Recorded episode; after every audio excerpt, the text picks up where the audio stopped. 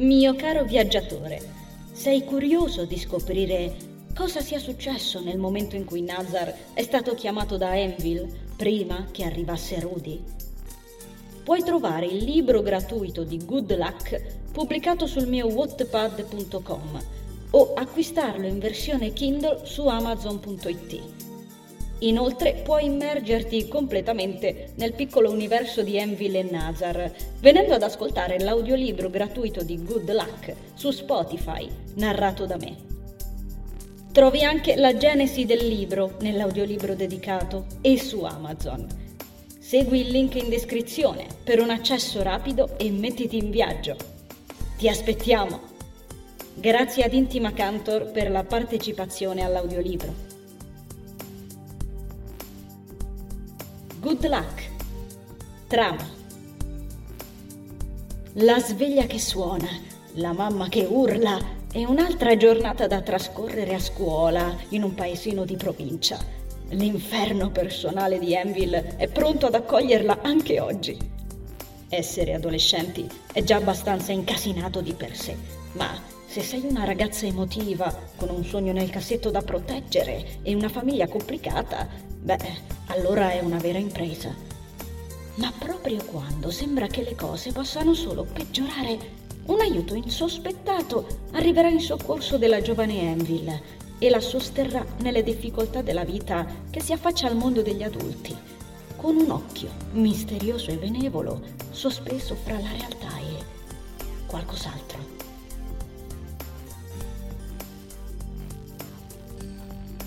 Good Luck The First Layer, le origini di Good Luck. Trama. La mia piccola roccia, Enville Scholes, ha iniziato ad esistere da molto prima che me ne accorgessi. In Good Luck si narrano le sue vicende, la sua vita di ogni giorno una comune esistenza da adolescente, nelle quattro mura claustrofobiche della sua quotidianità, che prova a trapparle le ali mentre si sforza di spiccare il volo tra le nuvole dei suoi sogni. Enville si trova in ognuno di noi, dopo tutto. Tutti noi abbiamo avuto dei sogni nel cassetto, in netto contrasto con la realtà. Ma cos'era Enville prima di Good Luck?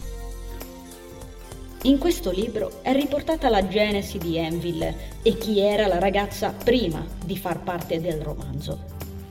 Qui troverai la prima scorza di Enville, quando era ancora un piccolo abbozzo di quanto è poi diventata. Qui era ancora una piccola idea che roteava su se stessa nel suo piccolo mondo chimerico. Il passato fa parte di noi e non dovremmo vergognarcene. D'altro canto è il passato che ha fatto di noi ciò che siamo oggi. Se vuoi ascoltare l'audiolibro di questo romanzo, segui il link in descrizione. Ti aspettiamo! Sai che puoi sbirciare nel diario di Rudy? Lo trovi su amazon.it, versione cartacea e Kindle. Per info scrivimi alla mail in descrizione.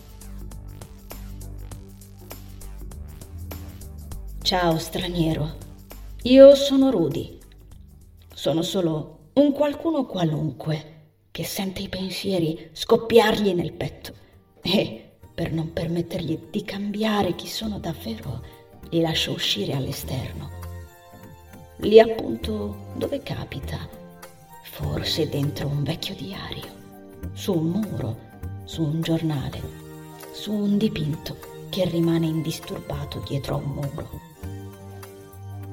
non sono niente di interessante, eppure ho sempre qualcuno intorno.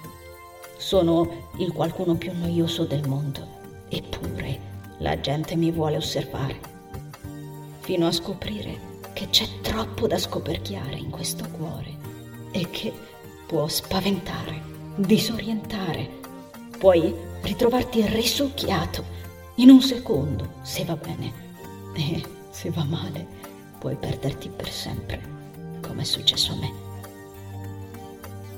Lo sai, ho molti nomi ed ho conosciuto molte realtà, canzoni, verità, bugie, ossessioni, poesie e per quante maschere attraversino il mio volto e per quante e tante volte cambi il manto o la mia pelle. Il mio abito preferito rimane sempre quel solito vecchio cencio kiwi giallo appeso alla mia porta. Sì, quella porta che riesco a trovare ovunque, ma ovunque davvero.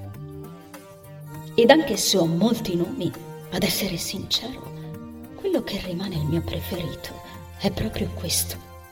Rudy, dritto al punto.